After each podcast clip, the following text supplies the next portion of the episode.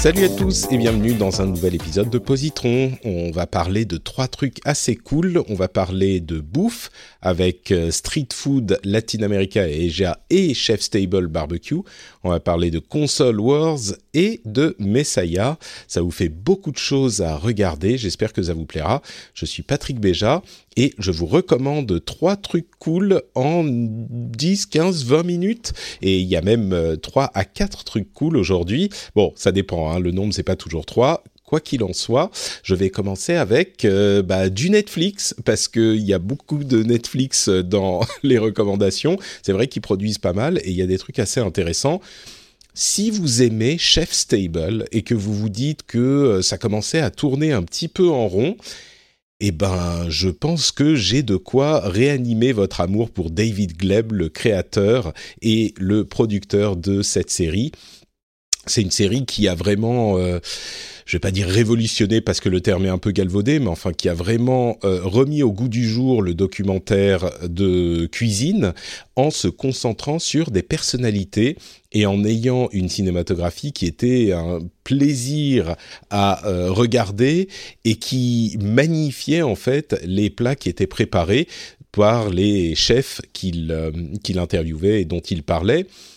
Et c'est euh, au bout de quelques années, la, la, série a dû commencer, je sais plus, en 2014, 2015 peut-être, quelque chose comme ça. Mais c'est vrai qu'au bout d'un certain temps, ça commençait un petit poil à tourner en rond et on sentait que le créateur avait peut-être envie de faire autre chose. Eh ben, la, la, c'est pas vraiment que le créateur, mais l'idée de Chef Stable a bifurqué dans différents types de choses et on en ressent l'ADN dans les deux séries dont je vais vous parler aujourd'hui. En fait, il y en a une qui est produite par euh, David Gleb, donc le créateur d'origine, mais qui ne s'intitule pas Chef Stable, et il y en a une autre qui est Chef Stable, mais pour laquelle j'ai l'impression qu'il n'est plus aussi présent qu'avant. La première, c'est Street Food, qui est une série qui se concentre sur la, la nourriture de rue, comme son nom l'indique. Donc, euh, bah, tous les petits trucs qu'on peut trouver euh, sur les... C'est c'est surtout dans des pays en voie de développement. On parle d'Asie et d'Asie du Sud-Est beaucoup et d'Amérique latine.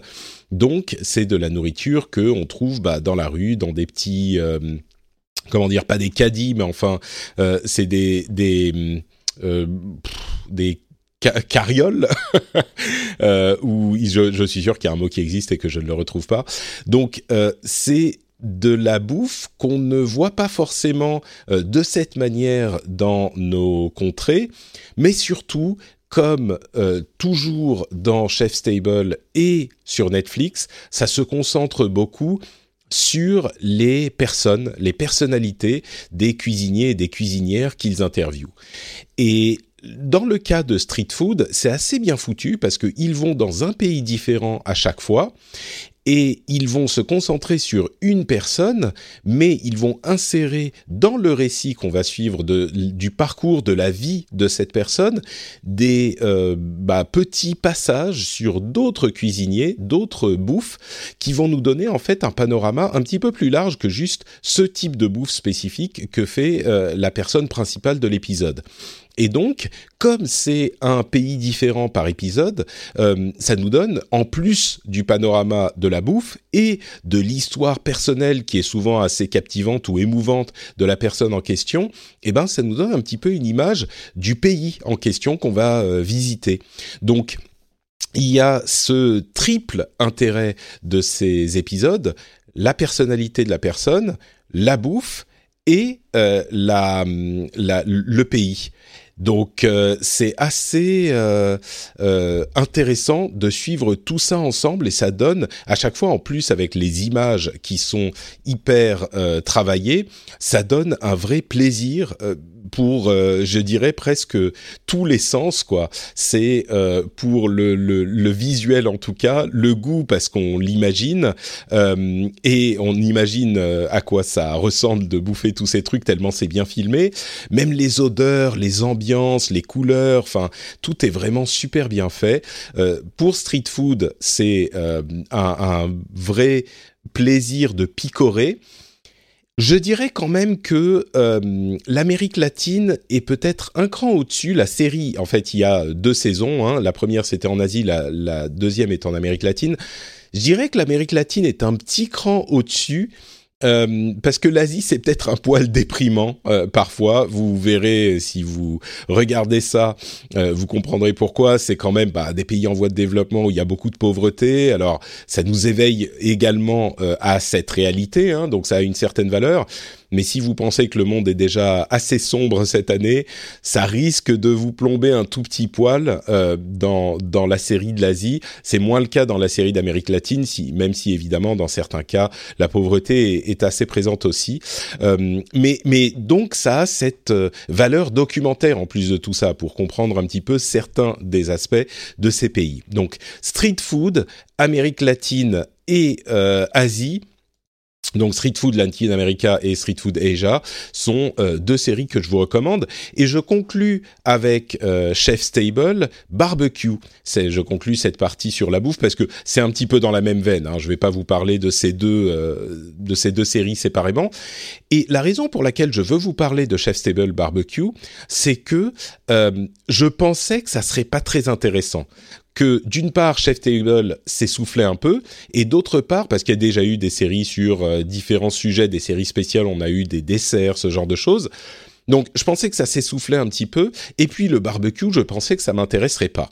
J'ai vu je crois deux épisodes donc j'ai pas encore fini la série, il y en a que quatre mais les deux ont été absolument passionnants et d'une manière que je n'attendais pas du tout, du tout.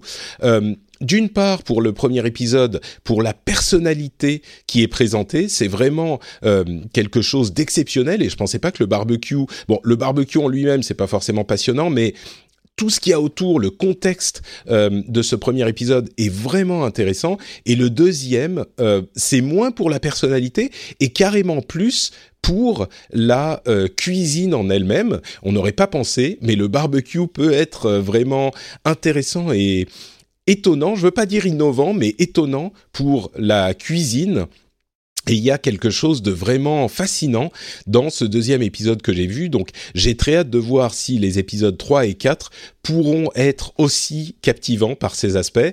Donc euh, je m'y attendais pas du tout, mais Chef Stable Barbecue, c'est un truc que je recommande vraiment à, euh, aux, bah, aux gens qui ont apprécié Chef Stable à la grande époque de Chef Stable. Ça peut vous donner quelque chose que vous apprécierez.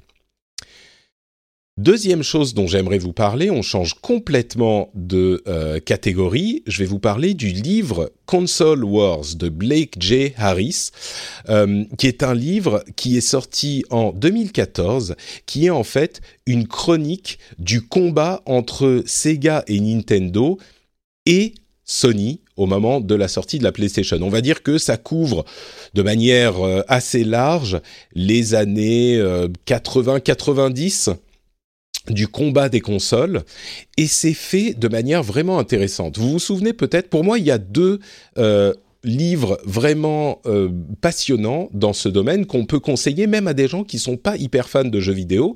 Il y a d'une part le livre de Jason Schreier qui est euh, Blood, Sweat and Pixels qui couvre que je dont je vous avais déjà parlé, qui couvre, euh, je pense que c'est euh, du sang, des larmes et des pixels peut-être en français, euh, mais donc il couvre le développement chez une dizaine de développeurs de tailles diverses. C'est vraiment intéressant. Là c'est un, cadre qui est vraiment différent. C'est vraiment les euh, actions des dirigeants, des euh, euh, stratégies commerciales, de développement, etc. de Sony, de Sega et de Nintendo. On commence avec Nintendo bien sûr, et puis Sega. Et les grosses erreurs stratégiques qu'ils ont fait, comment euh, on avait parce que cette période est vraiment fascinante. Hein, C'était une période où euh, Sony et euh, pardon où Nintendo et Sega étaient en tête à tête et Sega a réussi en particulier aux États-Unis à vraiment peut-être pas prendre le dessus, mais à arriver à égaler la magie de Nintendo, pas la magie, mais les, la, la puissance commerciale de Nintendo. Grâce à l'équipe de Sega of America, qui a ensuite été euh, plombée, en tout cas selon le récit euh, de, de Blake J. Harris, plombée par les erreurs et la lenteur euh, et la lourdeur de Sega au Japon. Et c'est vraiment manifeste parce qu'il y a des choses dont on se demandait comment ça a pu être possible, des accessoires qui ont été créés qui n'avaient pas de sens. et ben ça explique un petit peu pourquoi ça a été fait de cette manière au niveau du développement, niveau de la stratégie.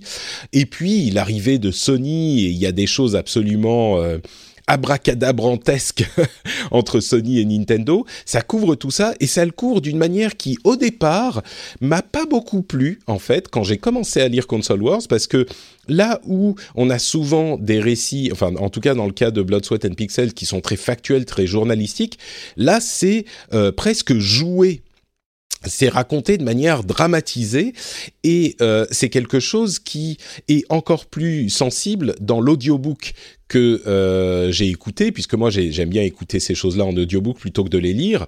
Et vraiment, c'est joué quoi. Et au début, ça m'a pas beaucoup plu, mais au final, ça marche vraiment bien, c'est très bien fait. Et ce récit pour tout fan de jeux vidéo sera vraiment absolument passionnant que vous ayez vécu cette période si vous êtes un petit peu plus âgé ou si c'est quelque chose qui est un petit peu historique si vous êtes un petit peu plus jeune, euh, je pense que ça va vraiment vous captiver et vous pourrez pas vous arrêter. C'est un livre qui est euh, absolument fascinant. Et euh, une des raisons pour lesquelles je vous en parle, c'est que il va y avoir, enfin en tout cas il y a en préparation une euh, série limitée euh, documentéro-dramatisée qui pourrait sortir euh, dans pas trop trop longtemps. Hein, à voir, c'est un truc qui est en, préparation depuis très longtemps sous différentes formes. Le projet a évolué, mais ça pourrait être quelque chose de vraiment captivant en fonction de la manière dont ils le font. Mais moi, je vous dis, n'attendez pas la série télé. Allez lire ou écouter le livre. Je pense que ça vous apportera vraiment quelque chose. C'est à la fois intéressant, à la fois bien écrit et à la fois euh, la dramatisation est captivante. Donc euh, vraiment un, euh, une grosse réussite, je trouve, ce livre Console Wars. Je vous le recommande très chaleureusement. Et enfin, là encore, on change complètement de domaine. Il y a trois propositions vraiment différentes dans ce positron. La série Messiah, donc Messi, qui est sortie sur Netflix en tout début d'année 2020. alors, je vous préviens tout de suite, malheureusement, elle a été arrêtée après une saison, mais c'est dix épisodes et c'est dix épisodes qui valent vraiment le coup. Euh, c'est pas ah j'ai oublié de faire mes euh, recommandations habituelles en disant si c'est quelque chose que je recommande pour les fans ou pour tout le monde. Je dirais que pour Street Food c'est peut-être quand même pour les fans à la frontière, mais quand même pour les fans. Idem avec Console Wars, je dirais que c'est quand même pour les fans, même si n'importe qui peut l'écouter. Si vous n'avez aucune euh, envie de connaître l'histoire du jeu vidéo, ça vous intéressera pas. Et pour Messiah, ben là encore, c'est peut-être pour les fans de drame réalisto-politico religieux. Euh, c'est un, un concept qui est hyper intéressant et qui est très bien mené, je trouve. Alors quel est ce concept? C'est euh, l'idée qu'il y a une personne au Moyen-Orient qui euh, apparaît au milieu d'un conflit et qui euh, est un petit peu coincé entre la Syrie et le, c'est bien la Syrie, hein, je veux pas dire de bêtises, et qui voyage dans le Moyen-Orient. Je vais pas vous spoiler, mais c'est le le parcours de cette personne qui est, je suis en train de chercher en même temps pour euh, ne pas dire de, bêtises sur euh, l'origine, c'est bien la Syrie, hein, c'est bien ça. Euh, et donc, qui évolue dans le monde et qui est, je ne sais même pas si je l'ai dit, comme son nom l'indique, qui est un messie. un messie, en tout cas, c'est ce qu'il dit, et on a l'impression, c'est comment dire, on navigue en fait dans cette série de manière hyper intelligente entre le surnaturel et l'explicable. Et on ne sait pas vraiment ce qu'est cette personne. Et bien sûr, le monde réagit exactement de la manière dont on réagirait nous si ce genre de choses se euh, produisait. Et quand je dis euh, on réagirait nous, je dis nous, l'humanité au sens, au sens large, que ça soit euh, les gens de la région, euh, les gens de, de l'Occident, les gens qui sont concernés, les gens qui sont moins concernés, la manière dont les médias vont couvrir le sujet, c'est absolument je dirais pas que c'est parfait, mais enfin c'est vraiment si on veut pinailler, on va dire ah ouais, il y a un truc qui va pas machin, mais évidemment parce que ce genre de sujet c'est compliqué à traiter. Mais dans l'ensemble, je vais dire 95% c'est super bien traité. Les personnages, les personnalités sont hyper intéressantes aussi. Euh, on arrive au final à avoir quand même des réponses plus ou moins, ou en tout cas des pistes de réponses. C'est pas le genre de série où à la fin on sait pas du tout ce qui s'est passé, mais ça garde quand même euh, une part du mystère. C'est vraiment très bien fait. Euh, c'est assez rapide. C'est pas une série, euh, vous savez, à 22 épisodes où ça traîne en longueur. Ça évolue vraiment à chaque épisode. Euh, c'est un petit peu dommage que la série se soit arrêtée après euh, la première saison, mais en même temps, je pense qu'elle se suffit un petit peu à lui, à elle-même cette cette saison, parce que je suis pas convaincu. Le fait de faire une deuxième saison, ça aurait été très casse-gueule, bien sûr, peut-être qu'ils auraient pu réussir. J'aurais aimé avoir une deuxième saison, mais ça veut pas dire que la première saison, c'est genre, euh, bon, bah, ça sert à rien de la regarder parce qu'on n'a pas la suite. Non, vraiment, ça peut euh, se suffire à soi-même.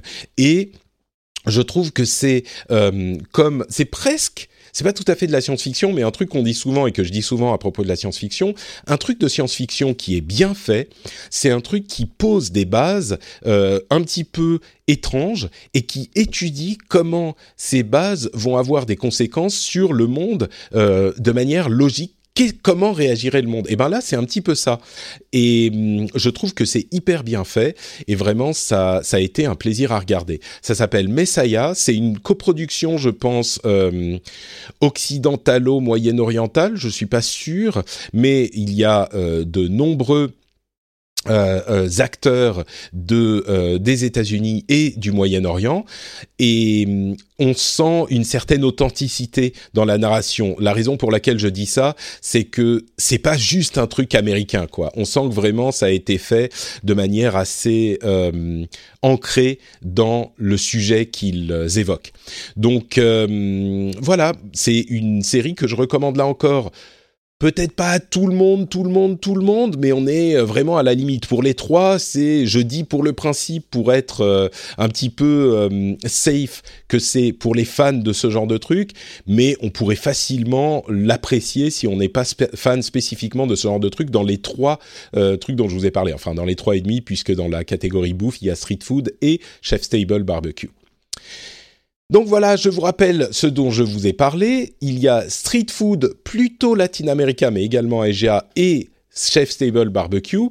Euh, il y a Console Wars et il y a Messiah. Ces trois euh, produits culturels sont très chaudement recommandés. J'espère que euh, ça vous intéressera. Si vous avez des trucs que vous voulez me recommander, n'hésitez pas à m'envoyer un petit message également vous pouvez le faire bah, euh, là où vous voulez, hein, sur Twitter, Facebook, Instagram, sur le Discord d'ailleurs, si vous voulez venir en parler sur le Discord aussi. Euh, tous les liens sont sur notepatrick.com, euh, les liens vers mes réseaux sociaux, les liens vers mes autres podcasts et les liens vers bah, le Discord notamment.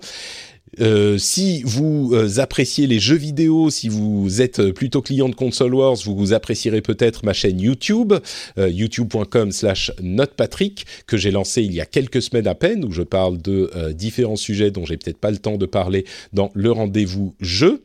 Et bah, écoutez, ça va être tout pour aujourd'hui. Je vous donne rendez-vous pour un prochain épisode dans quelques semaines, et je vous fais de grosses bises. Ciao à tous Thank you.